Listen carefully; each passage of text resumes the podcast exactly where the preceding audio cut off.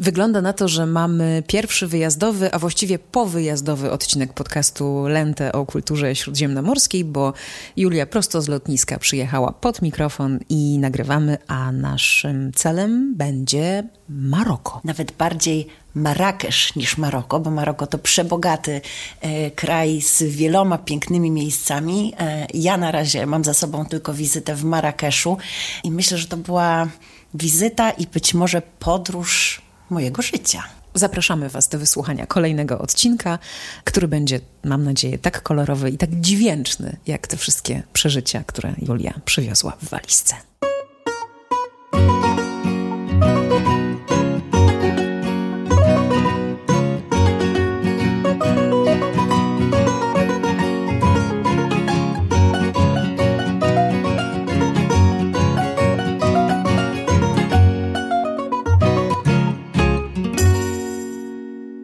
Z Marrakeszu Julia Wolner pisała mało, a to znaczy, że bawiła się dobrze, kiedy nie macie na Instagramie, na Facebooku i w wiadomościach do przyjaciół, to znaczy, że dzieje się coś poza tym. Więc opowiedz, jak było, a przede wszystkim jaki był cel e, tej wyprawy.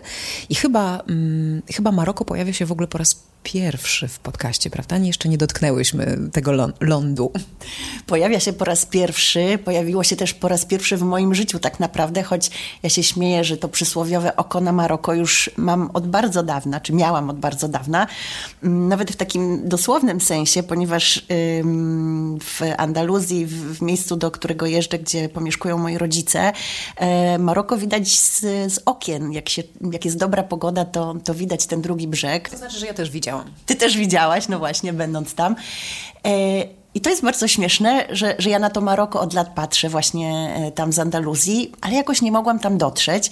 Może z podróżami jest troszkę tak jak z książkami, że one, one do nas przychodzą wtedy, kiedy jesteśmy na nie gotowi, prawda? Myślę, że coś w tym chyba jest e, i ten wyjazd do Maroka zdarzył się właśnie w tym momencie, nie bez kozery. Mm, pojechałam tam e, z moją liczną rodziną, bo nie tylko z dziećmi i mężem, ale także e, z rodzicami męża i siostrą i jej rodziną. Mm, także hałaśliwa, duża, wielonarodowościowa, jak to my zwykle, grupa. Była to podróż taka, no w zasadzie typowo turystyczna, w takim sensie, że y, no właśnie byliśmy z dziećmi, y, nie planowaliśmy żadnych ekstremalnych wyczynów, y, wycieczek na pustynię. Zwiedzaliśmy miasto, e, ale to miasto jest tak inne od wszystkiego, co znałam do tej pory, no, że jakoś zupełnie zresetowało mi myślenie o wielu rzeczach. A powiedz, jak długo się tam leci? Wyobraźmy sobie, ile trzeba, żeby się dostać do Maroka. Podobnie jak właśnie na południe Hiszpanii, leci się chyba około 4 godzin, już nie pamiętam w tej chwili, powyżej 3 w każdym razie na pewno.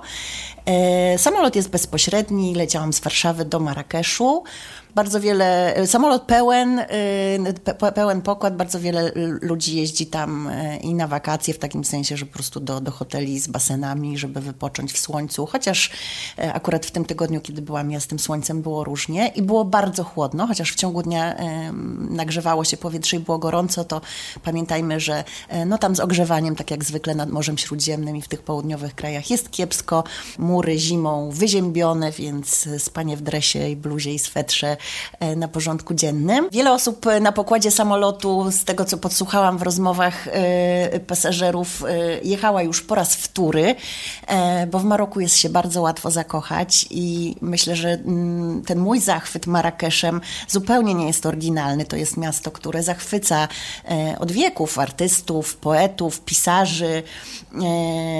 Zachwycało dzieci kwiaty. Pamiętajmy, że to była hipisowska Mekka przecież. No ale rzeczywiście, rzeczywiście ja wpadłam również po uszy i muszę przyznać, że już dawno nie miałam takiego poczucia, że muszę gdzieś wrócić jak najszybciej, żeby, żeby poznać więcej i zobaczyć więcej. E, z, takim, z taką myślą e, wracam z Marrakeszu e, do Polski. To jest miejsce, które niezwykle uczy doceniania tego, co mamy, ale przede wszystkim uczy e, jakiejś takiej nowej perspektywy. Przypomina, że perspektywa europejska jest tylko jedną z wielu perspektyw, jednym z wielu spojrzeń na świat, e, że jest coś coś poza tym, jest bardzo wiele poza tym i jest to bardzo warte odkrywania. Myślę, że nie jestem oryginalna w tym zachwycie Marrakeszem, bo mm, nie bez y, powodu określa się to miasto bramą Orientu, bramą Afryki, czyli właśnie takim e, pierwszym spotkaniem e, z tym innym światem, patrząc z naszej europejskiej perspektywy, ale to nie zmienia faktu, że no jest to spotkanie niezwykłe. I jest to spotkanie na granicy kultur śródziemnomorskiej i afrykańskiej. Śródziemnomorskiej, y, afrykańskiej, muzułmańskiej. Pamiętajmy, że w Maroku y, mamy tę rdzenną ludność berberyjską, mamy kulturę arabską. Pamiętajmy, że mamy tam trzy języki na co dzień współistniejące ze względu na tę spuściznę francuską, wszyscy w zasadzie mówią po francusku i po francusku się do nas, Europejczyków, zwykle zwracają. E, mamy język arabski, mamy język berberyjski, napisy są w, właśnie w, w, trzech alfabetach, e, w zasadzie wszystkie, znaki, e, afisze. Mm, I te kultury ze sobą współistnieją, pięknie się łącząc.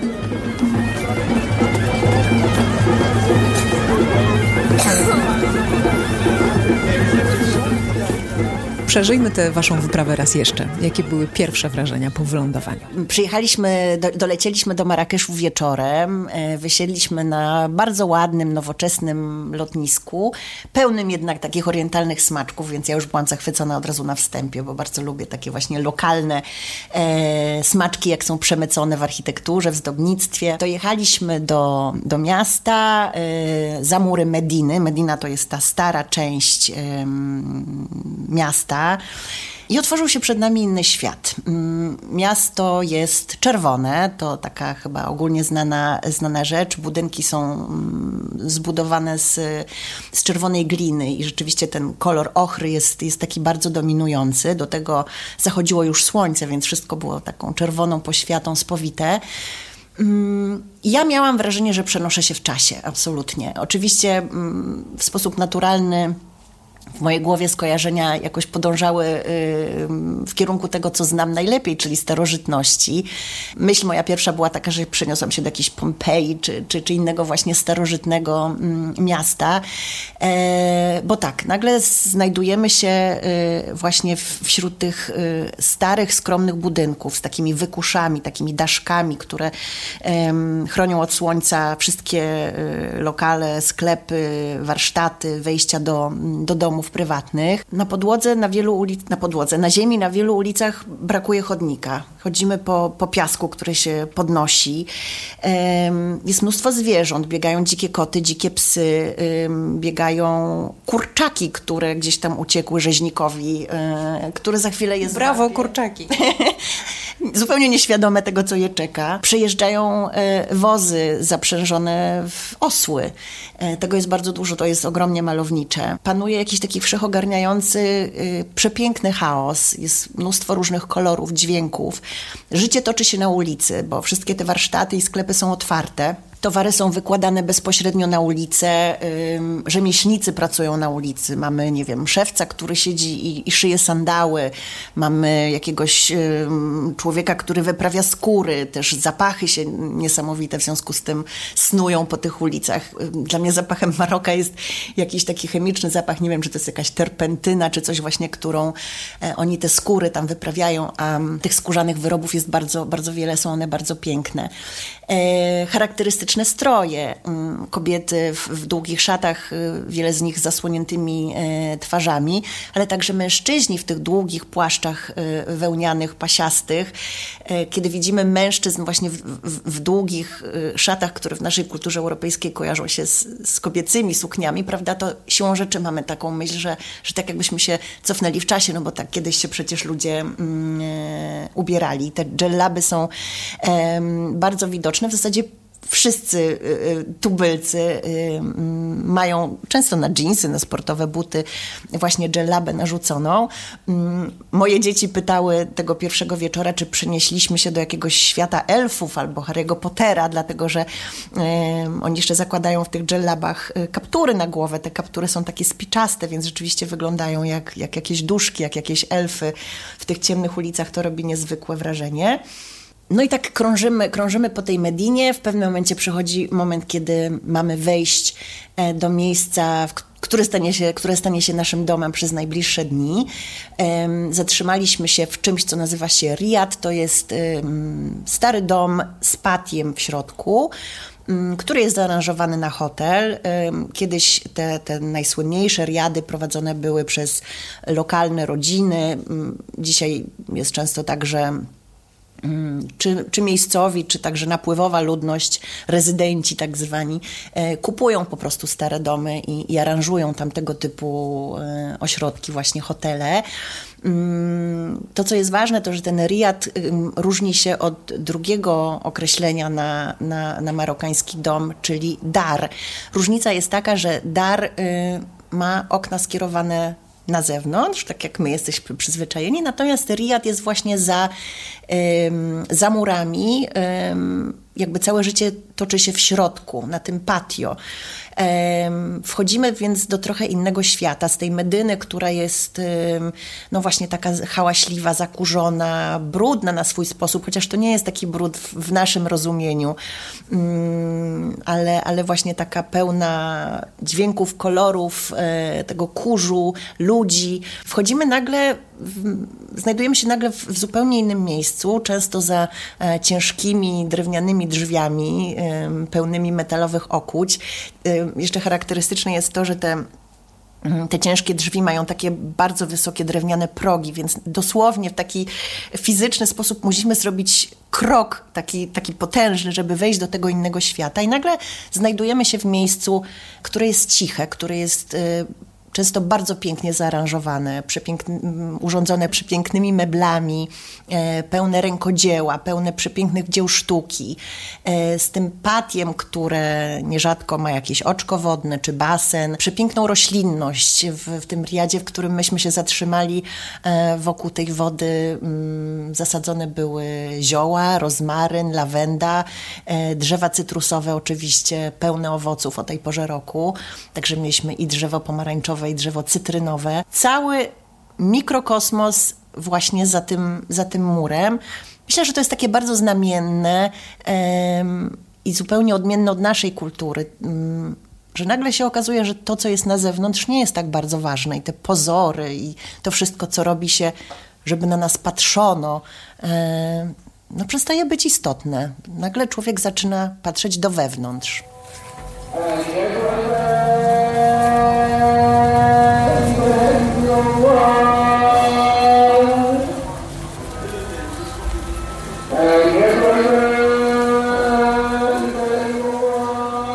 To wszystko widać, fascynująco o tym opowiadasz i, i, i, bardzo to działa na wyobraźnię. A co słychać, kiedy budzisz się rano w Marrakeszu? Takim najbardziej charakterystycznym dźwiękiem, który budzi nas już wcześnie rano, e, o różnych porach, bo to jest regulowane w zależności od, e, od, od słońca, księżyca, od pory roku. Mm, e, zimą chyba koło godziny siódmej, latem koło godziny piątej słyszymy nawoływanie muezina, które no, mnie budzi rano, ja o piątej jeszcze zwykle chrapię.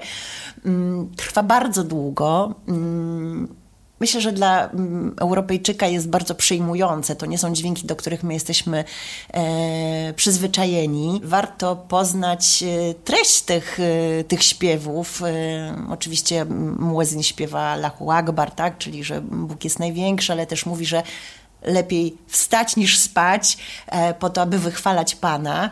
Mm, co ciekawe, te śpiewy y, Muezina są zawsze na żywo. Ja byłam przekonana w pewnym momencie, w związku z tym, że to jest takie bardzo rytmiczne i właśnie o stałych porach i, i o stałej treści, że może to z jakiejś płyty leci, ale mm, dowiedziałam się od miejscowych, y, spytawszy, e, że Muezin zawsze śpiewa na żywo. Tych muezinów oczywiście jest w mieście e, bardzo wielu, bo to z, z, każdego meczetu, z każdej, z każdej wieży yy, śpiewa, więc też jak idzie... Ciekawe, czy to jest funkcja religijna, czy raczej taka społeczna, czy oni są, nie? Czy to są, yy, no tak sobie podywagujmy, czy to jest, wiesz, trochę jak kantor, prawda, w synagodze, że to jest tak właściwie takie stanowisko muzyczne. No ja wiem na pewno, że y, y, kiedyś i pewnie dzisiaj y, nadal Muezin musiał nie tylko dobrze śpiewać i umieć zaintonować te, to wezwanie do modlitwy, ale musiał mieć także zdrowe nogi, być bardzo zdrowy fizycznie, bo musiał się właśnie e, wspiąć na tę wieżę, na ten minaret, żeby, żeby, żeby śpiewać.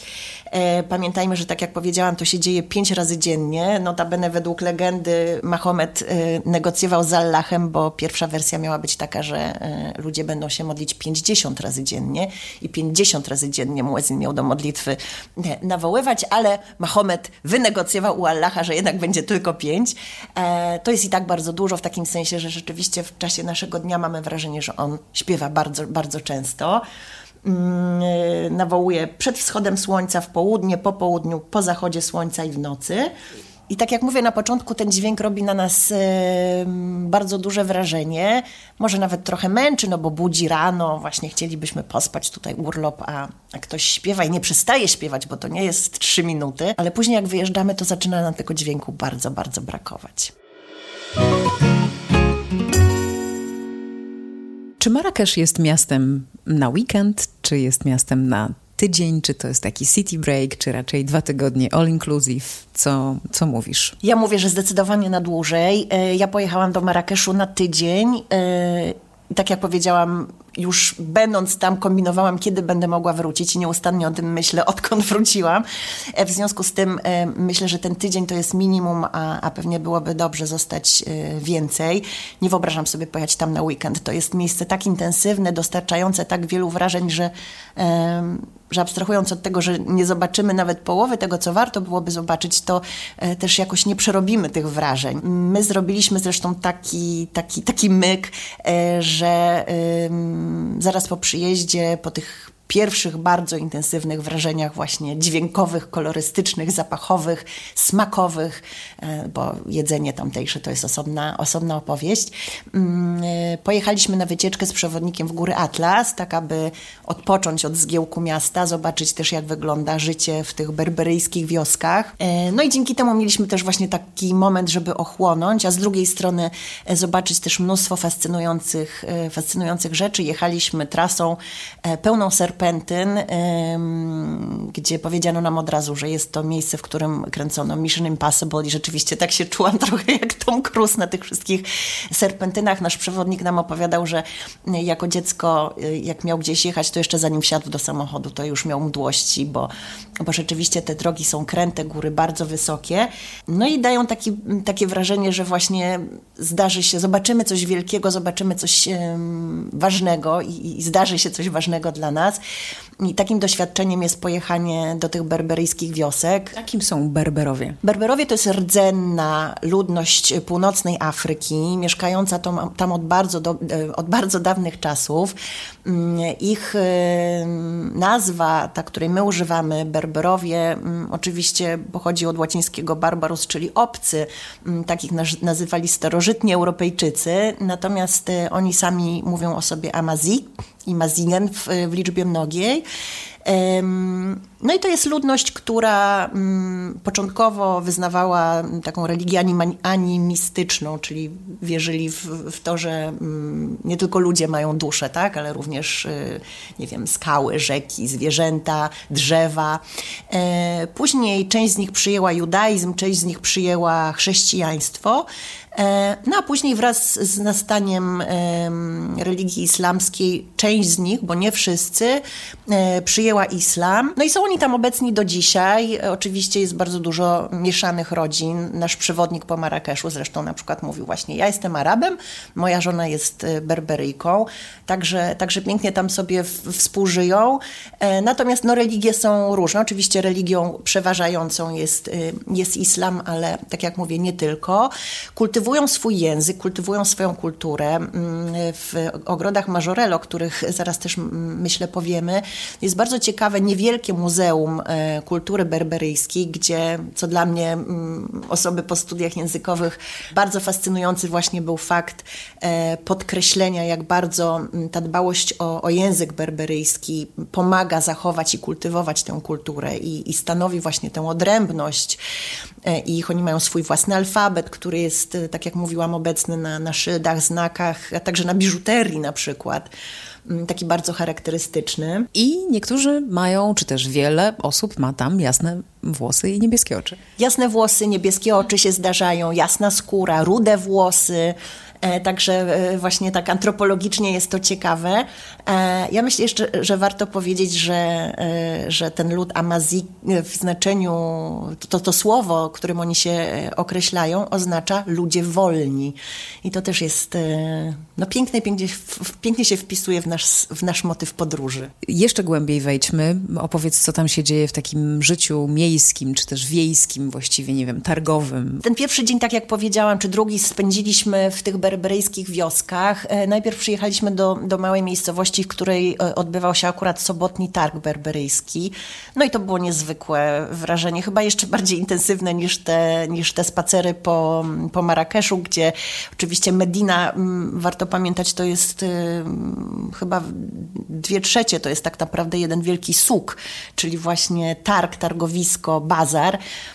Natomiast ten, to targowisko berberyjskie sobotnie to jest jeszcze co innego bo to jest takie targowisko um, typowo wschodnie, ale właśnie tak jak nam się kojarzy też, że, że targowiska wyglądały przed, przed wiekami. E, mamy tam mm, żywe zwierzęta, które są sprzedawane. Mm, mamy oczywiście wszelkie mm, plony i płody ziemi. To mięso chyba największe robi wrażenie. Myśmy zwrócili uwagę i szczególnie moje dzieci były pod wrażeniem, że sprzedaje się dosłownie każdą część ciała zwierzęcego, to znaczy jakieś racice, skóry, ogony. Mm, tego wszystkiego jest, jest bardzo dużo. To oczywiście pachnie też specyficznie, więc, więc, więc dla nas Europejczyków mm, no jest to takie... Nie jedzących mięsa zwłaszcza może być to trudne doświadczenie, ale z drugiej strony to jest taka tradycja nie marnowania absolutnie niczego. Jeśli już poświęcamy zwierzę po to, żeby ono nam pomogło przetrwać i przeżyć, to wykorzystujemy je w 100%. Dokładnie tak. Zresztą ta, to, to, to wykorzystywanie wszystkiego jest w Maroku mm, widoczne na każdym kroku, począwszy od faktu, że mm, miejscowi e, rozkładają się z jakimiś kramikami, sprzedając dosłownie wszystko, nie tylko produkty e, nowe czy, czy właśnie spożywcze, e, ale często jakieś, nie wiem, stare buty, mm, jakieś stare mm, sprzęty gospodarstwa domowego, tam wszystko się przerabia i recykluje i, i wykorzystuje. A na tym targu berberyjskim y, mnie jeszcze wpadło mm, w oko takie niezwykłe stanowisko, bo gdzieś między tymi wszystkimi właśnie y, ziołami, racicami, mięsem, siedzi sobie fryzjer, to znaczy pan, który ma przed sobą taki rozkładany fotel i ludzie do niego podchodzą i on im obcina włosy. Jeśli ktoś ma dłuższe włosy, to te włosy są też łapane, aby potem jakieś treski z nich robić na przykład, więc moja córka, która ma włosy do pasa albo i dłuższe. Tam robiła furorę, bo pan bardzo chciał ją posadzić. Ona przerażona biegała i uciekała. Oczywiście to było wszystko w żartach, ale mm, no było, było jakimś tam dowodem na to rzeczywiście, że, że wszystko tam jest wykorzystywane. Odwiedziliśmy też e, dwie miejscowe wioski. E, jedna to była wioska berberyjska typowo, druga wioska somalijska, co ciekawe. E, okazuje się, że mm, także z, z innych afrykańskich krajów przybysze osiedlają się w Maroku. Osiedlali już wiele pokoleń temu, więc często to jest ludność już dawno zasymilowana. Ta wioska berberyjska mm, robi niezwykłe wrażenie. Mm, bardzo skromne domy, budowane mm, z gliny, z prostymi dachami, takimi schodami, które wtapiają się w, w otoczenie. Na parterze zwierzęta, obory, ludzie mieszkający bądź obok, bądź na piętrze wyżej. Takie wrażenie właśnie niezwykłej skromności, a jednocześnie wielkiej dumy z tego, co się ma. Nasz przewodnik opowiadał, że jest tak bardzo przywiązany do, do swojej wioski i, i do tego właśnie prostego życia tam, że mimo, że miał e, okazję e, podróżować po świecie, mieszkał swego czasu w Londynie jako młody chłopak, gdzie m, mm, pracował, był na jakichś praktykach, to, to wrócił do domu i jego narzeczona bardzo marzyła o tym, żeby przenieść się do Marrakeszu. E, w związku z tym, że w, w tych tradycyjnych berberyjskich rodzinach to właśnie żona ma ostatnie słowo, jeśli chodzi o, o wybór y, drogi życiowej, miejsca zamieszkania, to musieli się rozstać, ponieważ on nie był absolutnie gotowy, aby, aby tę swoją skromną, biedną, berberyjską wioskę zostawić. To jakoś tak mi bardzo utkwiło e, w pamięci. On z taką wielką dumą i, i miłością o tym swoim skromnym domu, w którym mieliśmy okazję gościć, mm, opowiadał. Domu, w którym obecny jest tradycyjny piec w jednej z izb, właśnie przy wejściu na, na parterze, wrzuca się do żywego ognia e, na co dzień placki, które, które się wypieka.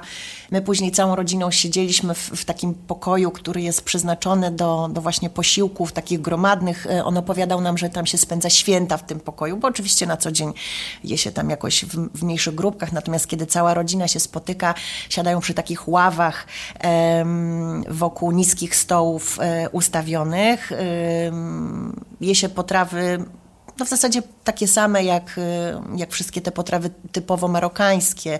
Myśmy mieli okazję spróbować właśnie tego wypiekanego na miejscu chleba, tadżinu, e, niezwykłej kawy czarnej z dodatkiem ziół, lawendy i tymianku. E, także takie niezwykłe doświadczenie, bo, bo smak zupełnie inny niż ten, do którego jesteśmy przyzwyczajeni. Oczywiście tradycyjna marokańska herbata, która jest e, zwykle mieszanką e, herbaty zielonej i, i mięty. Później, tak jak powiedziałam, powiedziałam, odwiedziliśmy tę wioskę somalijską, która dla odmiany słynie z tradycyjnie mm, wyrabianej ceramiki. W zasadzie ta ceramika jest głównym źródłem utrzymania tych ludzi. E, ceramika znowu niezwykle skromna, ym, produkowana ręcznie y, na takim garncarskim kole, które jest bez użyciu prądu żadnego.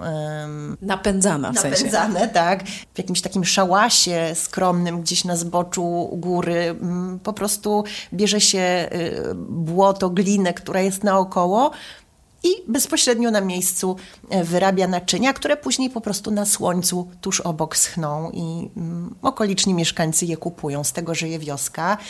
E, no też robi to niezwykłe wrażenie właśnie, bo jest takie zupełnie no nie nowoczesne, jednocześnie ogromnie piękne w swojej prostocie. I wracamy do Marrakeszu z wioski berberyjskiej. Y, trochę teraz chcąc Wam polecić y, mm, zdaniem Julii najciekawsze jakieś takie miejsca, momenty, rzeczy, których trzeba doświadczyć, dotknąć, zobaczyć, poczuć, zjeść właśnie tam. Pierwszą atrakcją, jaką zaplanowaliśmy po wyprawie w Góry Atlas, y, były przepiękne ogrody Majorel. Miejsce bardzo turystyczne. Śmiałam się tam, bo było widać, że zwiedzający, których jest dziki tłum.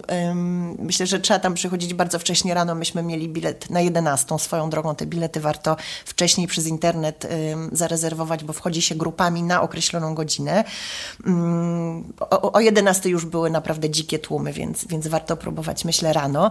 E, a pamiętajmy, że byliśmy przecież poza sezonem. Te tłumy są ubrane pod kolor, tak żeby się dobrze na, na zdjęciach prezentować, bo rzeczywiście jest to miejsce ogromnie fotogeniczne, pełne niezwykłych kolorów ogród, który mm, no, ma ciekawą historię, natomiast e, zasłynął jako ogród należący do Yves Saint Laurent, słynnego projektanta mody, który Marrakesz niezwykle ukochał i, i niezwykle ukochał właśnie, mm, właśnie to miejsce. Tak jak mówiłam, jest tam e, również ciekawe e, Muzeum Kultury Berberyjskiej. Mm, napisy są głównie po francusku, bo, bo to jest ten główny europejski język tam obowiązujący, ale no warto spróbować rozszyfrować te wszystkie informacje, które są tam podane, bo e, oglądamy i piękne rękodzieło, i stroje berberyjskie, i biżuterię. Jest to, jest to bardzo ciekawe miejsce. Wychodząc z ogrodów Majorel mamy możliwość rzucenia okiem na tak zwaną Ville Nouvelle, czyli nowe miasto. Tak jak mówiłam, ten tradycyjny Marrakesz e, koncentruje się w Medinie, czyli za murami Starego Miasta. Natomiast mamy oczywiście również e, nową część e, tej, tej metropolii, która wzniesiona została bodajże w, w połowie XX wieku. Mm, robi oczywiście zupełnie inne wrażenie, dużo bardziej europejskie, chociaż mnie tak naprawdę chyba najbardziej kojarzyła się z, z Tel Awiwem, może ze względu na te wszechobecne klimatyzatory, jakieś przewody, ludzie ubrani zarówno po europejsku, jak i kobiety w chustach i, i w burkach również. Nouvelle oczywiście stoi w, w, ogromnym kontraście do, do wspomnianej Mediny, w której my w zasadzie spędziliśmy cały tydzień i myślę, że można po niej krążyć bez końca, bo tych załuków jest taka mnogość, że, że starczy na dużo dłużej. sercem Mediny, sercem Marrakeszu jest ten słynny główny mm, plac zwany Jamal Fna, e, największy bodajże plac e, miejski e, w Afryce, wpisany na listę dziedzictwa UNESCO. To jest miejsce rzeczywiście niezwykłe i, rozumiem, będąc tam, dlaczego się mówi o Marrakeszu, że jest bramą Orientu czy bramą Afryki. Na tym placu jest absolutnie wszystko. Kiedy myśmy odwiedzali Marrakesz, odbywał się tam akurat jakiś festiwal storytellingu i opowieści. W związku z tym pojawiały się namioty, w których e, próbowano pobić rekord Guinnessa w opowiadaniu i 24 godziny na dobę e, różni opowiadacze opowiadali historie rozmaite w różnych językach e, i tłum ludzi siedział zasłuchany, ale to taka akurat rzecz, która, która była tam w, w, tym momencie, kiedy myśmy Marrakesz odwiedzali. Natomiast na co dzień, i, i myśmy tego też doświadczyli, e, jest tam, tak jak mówię, wszystko. Stoiska z jedzeniem, stoiska z przeróżnymi produktami, e, zaklinacze węży, hodowcy małp, hodowcy żółwi, mm, masa egzotycznych zwierząt, ptaków, które się mm, przechadzają, e, kuglarze, połykacze ognia, akrobaci, którzy próbują do, do kapelusza mm, parę groszy zebrać. Muzycy przeróżnej maści, tych rodzajów muzyki, wiele, bardzo różnych. Każda z nich ma oczywiście swoją historię i swoją opowieść również. My na przykład zatrzymywaliśmy się kilkakrotnie koło muzyków, e, którzy grali taką tradycyjną muzykę zwaną gnała. To jest y, muzyka dawnych niewolników, e, czyli nie tej ludności e, rdzennej marokańskiej, tylko afrykańskich niewolników, którzy przybywali do Maroka. Muzyka bardzo smutna, podobno mająca wskrzesić umarłych, nawiązać kontakt z umarłymi. Maroko e, no, ma taki właśnie niechlubny moment w swojej historii, kiedy było tym głównym rynkiem niewolniczym. Maroko jako pierwsze bodajże mm, uznało Stany Zjednoczone jako kraj.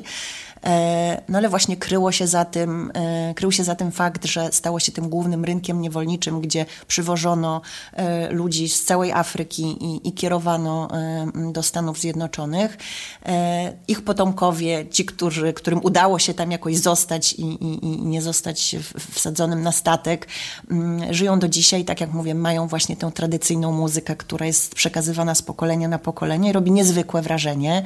Ci zaklinacze węży, którzy grają na fletach. Y, oczywiście, jak tylko podchodzimy z aparatem fotograficznym czy telefonem, chcąc e, sobie to udokumentować i nagrać, y, to y, przestają i trzeba natychmiast wrzucić kilka monet, aby, aby móc ten spektakl podziwiać.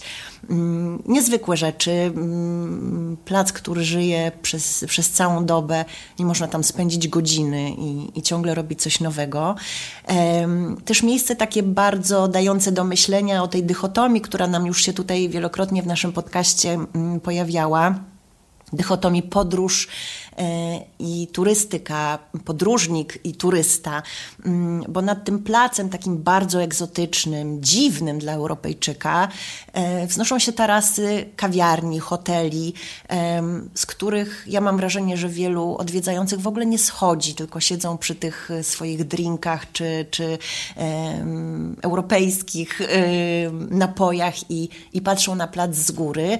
E, nie każdy, jak się okazuje, ma odwagę i ochotę ochotę wejść w ten barwny tłum i, i podziwiać te różne egzotyczne atrakcje.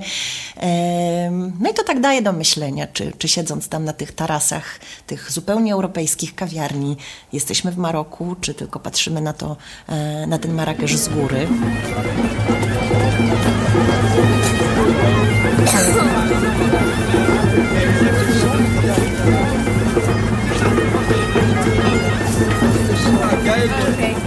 Marrakeszu też y, mówiłaś, że odnalazłaś źródło słynnego włoskiego y, Dolce Vita. A tak, to jest bardzo urocza historia. Medyna, tak jak mówiłam, te mury wyglądają tak bardzo skromnie i, i, i często dosyć nieporządnie, natomiast tak jak mówiłam, jak wchodzimy w, do, do wnętrz, na, na patio tych, tych różnych y, riadów i domów, nagle znajdujemy często przepiękną architekturę, bardzo bogatą, pełną na przykład mar, e, marmuru kararyjskiego, który e, trafiał e, do Maroka przez wieki z Włoch po wymianie na cukier. Cukier jest w Maroku bardzo lubiany, jest tam dużo pysznych słodyczy i uprawiano trzcinę cukrową, później też buraki od IX wieku bodajże i właśnie eksportowano ten cukier do Włoch, także przez wieki cukier we Włoszech pochodził z Maroka, więc tak, można powiedzieć, że włoskie Dolce Vita to właśnie temu państwu mm, zawdzięczamy. Czy coś jeszcze um, turystom, którzy nie wiedzą, co ze sobą począć w Marrakeszu, możesz e, polecić takie punkty obowiązkowe? No przede wszystkim to krążyć po tej Medynie. Tak jak mówiłam, to można robić w nieskończoność i można robić cudowne zakupy, wąchać, dotykać. Um, można wchodzić do takich starych e, karawanserajów, um, czyli takich wielkich dziedzińców, które, które kiedyś były właśnie miejscem wypoczynku dla, dla uczestników karawan.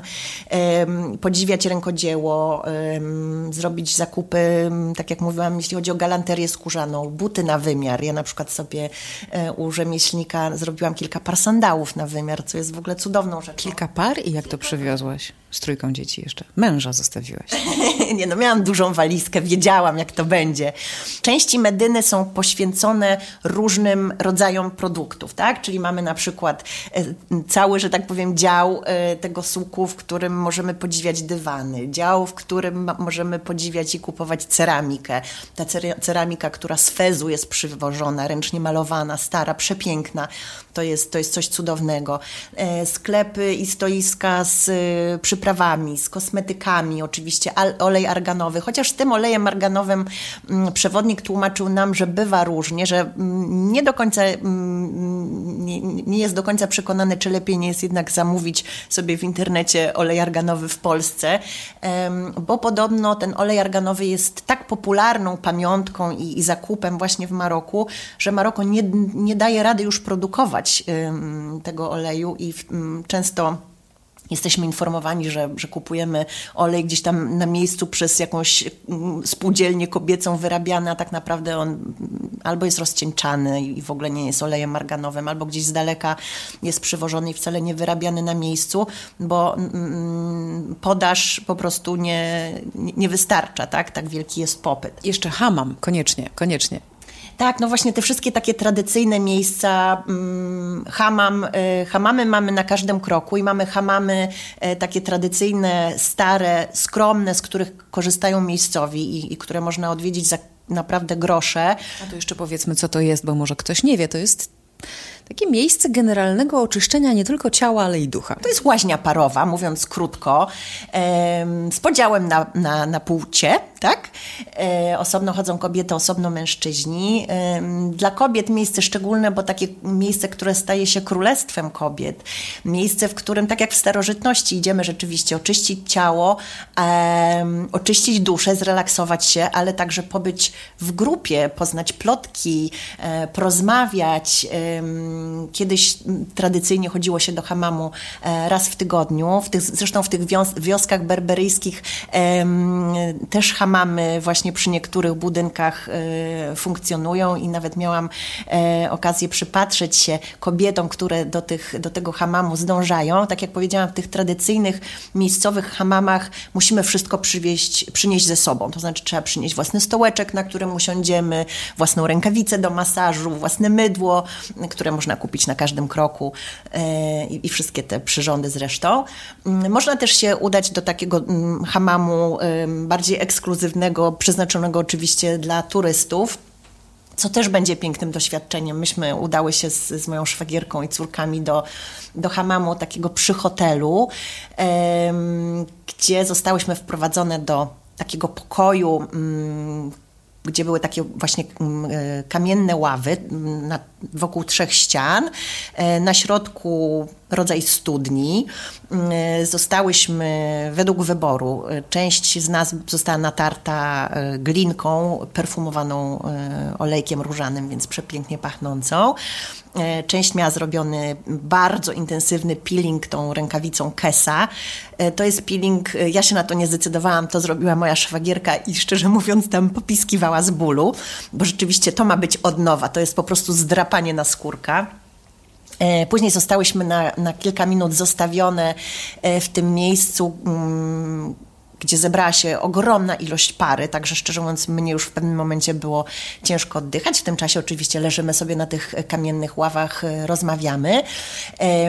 Później przychodzą panie i e, myją nas, polewając nas e, wodą z takich pięknych, srebrnych mis. To wszystko jest ręcznie robione, znaczy nie, nie zostajemy wprowadzone pod prysznic, tak? tylko, tylko obsługa nas myje, polewając nas, tak jak w dawnych czasach, właśnie wodą z naczyń. E, myte są nam włosy, to wszystko odbywa się e, nago, to znaczy mm, no nie przychodzi, można przyjść w kostiumie, jeśli ktoś chce, natomiast tradycyjnie mm, jesteśmy tam bez ubrania. No i rzeczywiście człowiek później wychodzi na ulicę i czuje się taki lekki i, i zupełnie nowonarodzony, ma różowe policzki i jest mu po prostu przecudnie. I takim ostatnim rozdziałem tej y, marakeszańskiej, marokańskiej, opowieści będzie y, rozdział kulinarny. Domyślam się, że bardzo smakowity, co mi przypomina, że jestem przed obiadem, więc może to być ciężkie dla mnie do zniesienia. Macie więc chwilę, żeby pobiec do kuchni po coś y, na ząb, bo Julia zaczyna zaraz za trzy, dwa, jeden i już. Już mi też burczy w brzuchu. Nie wiem, jak dam radę coś powiedzieć konstruktywnego.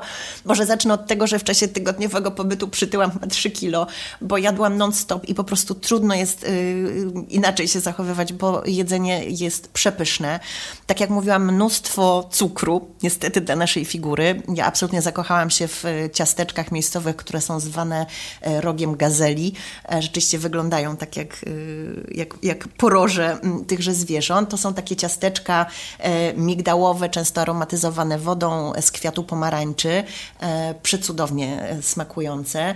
Mm, na śniadanie przepyszne naleśniki. Tutaj zresztą od razu odsyłam Was do przepisu, który znajdziecie na stronie Lenty, te pyszne naleśniki naleśniki można sobie e, w domu mm, zrobić. Pieczywo wszechobecne, o którym mówiłam, e, akurat mm, nie stało się moim ulubionym. To są takie placki trochę w rodzaju pity, ale one troszkę inaczej smakują.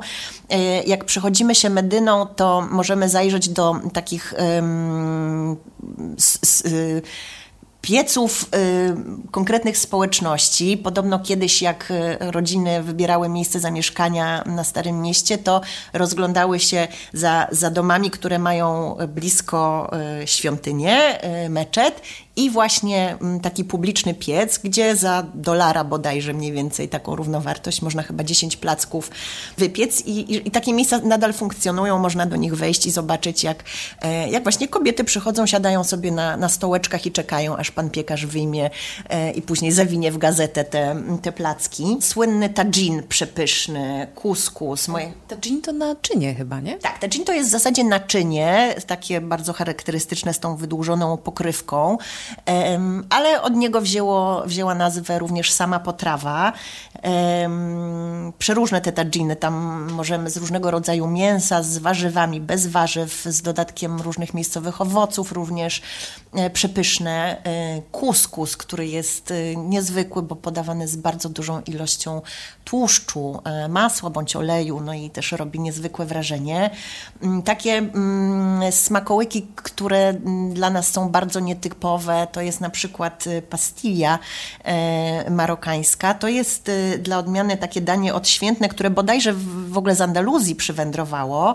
Cieniutkie ciasto zwano, zwane warką, do tego też jest często używane filo, nam bardziej znane, mm, czyli ciasto na słodko, posypane cukrem, pudrem, ale w środku z mięsnym farszem Podobno tradycyjna pastilla była robiona z farszem z gołębi. Dzisiaj jest to zwykle kurczak, czyli tak jak mówię, słodkie ciasto posypane cukrem, pudrem, a w środku farsz z kurczaka, plus oczywiście różne dodatki, cebula, jajka, mm, e, gałka muszkotłowa, świeża, świeże zioła e, i do tego na przykład jeszcze aromat pomarańczowy, czyli taka mieszanka słodko, słodko-wytrawna, przedziwna, bardzo wciągająca. Pyszne cytrusy, pomarańcze podawane na przykład przykład po prostu plasterki pomarańczy podawane, mm, posypane cynamonem, coś przepysznego. Tangia, kolejne danie, które mm, często mylone jest z taginem, a to jest troszkę coś innego, też przygotowywane w wysokim glinianym naczyniu. Gotuje się całą noc, to jest danie mięsne. Myśmy byli na jakiejś niezwykłej jagnięcinie, która po prostu rozpływała się w ustach.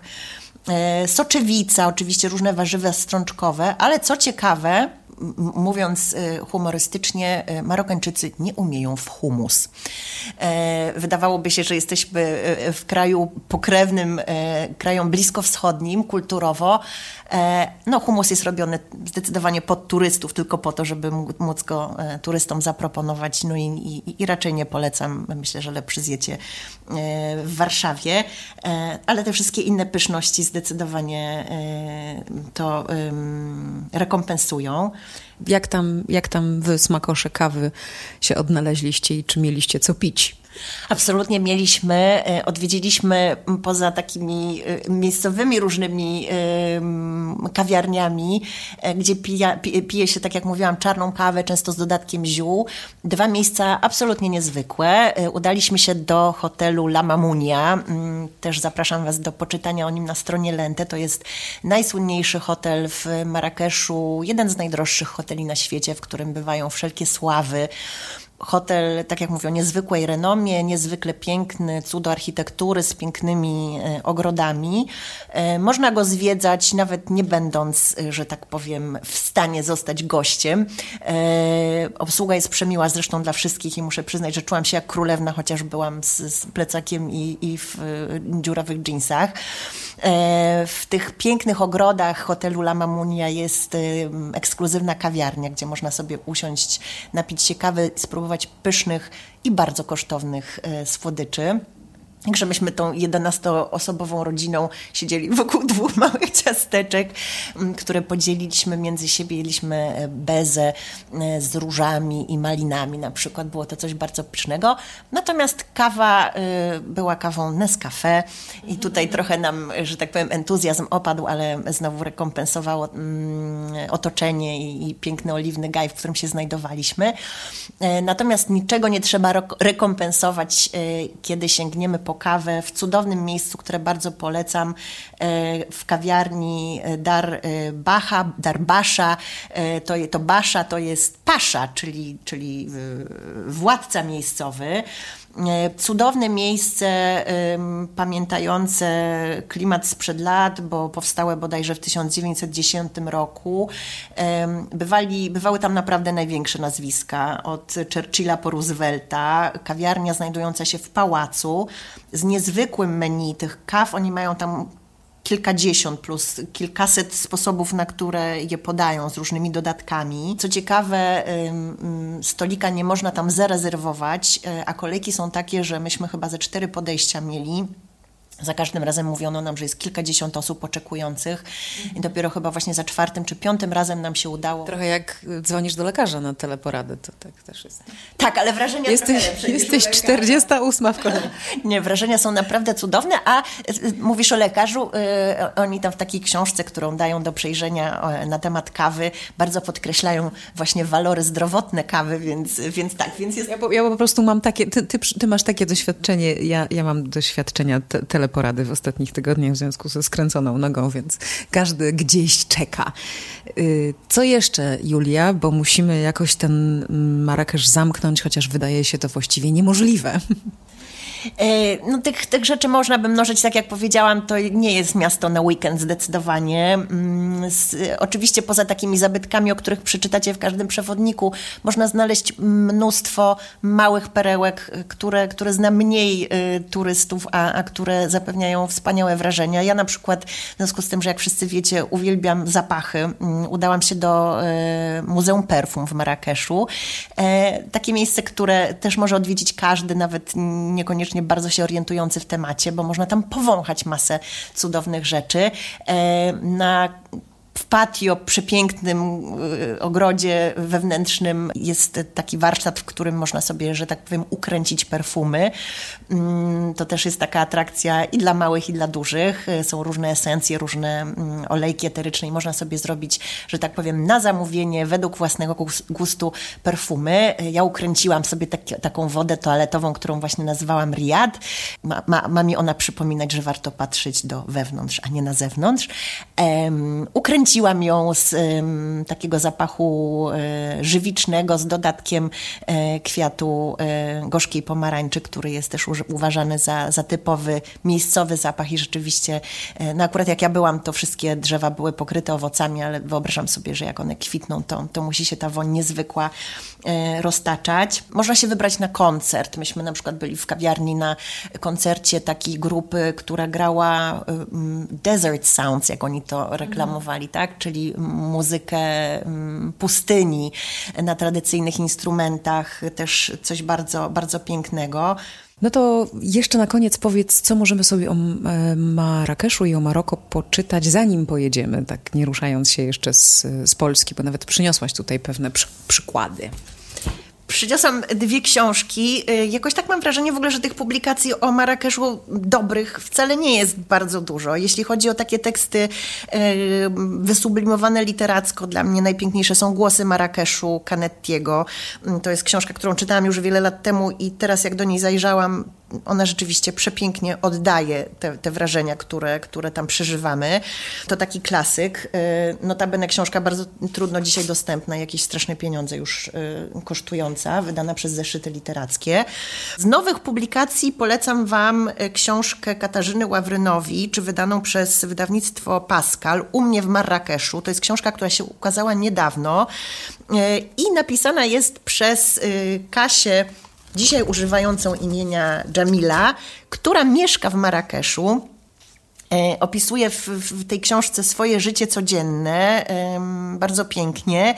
E, Kasię można zresztą odwiedzić, prowadzi wraz z mężem dwa sklepy w Marrakeszu, gdzie można kupić tradycyjne produkty. Ja tam się zaopatrzyłam właśnie w perfumy w olejku i w pyszną herbatę, kosmetyki e, naturalne, masę wspaniałości, więc można połączyć miłe z pożytecznym i nie tylko udać się na zakupy, ale też pogadać Y, z Kasią bądź jej krewnymi i, i, pracownikami i trochę posłuchać o tym życiu.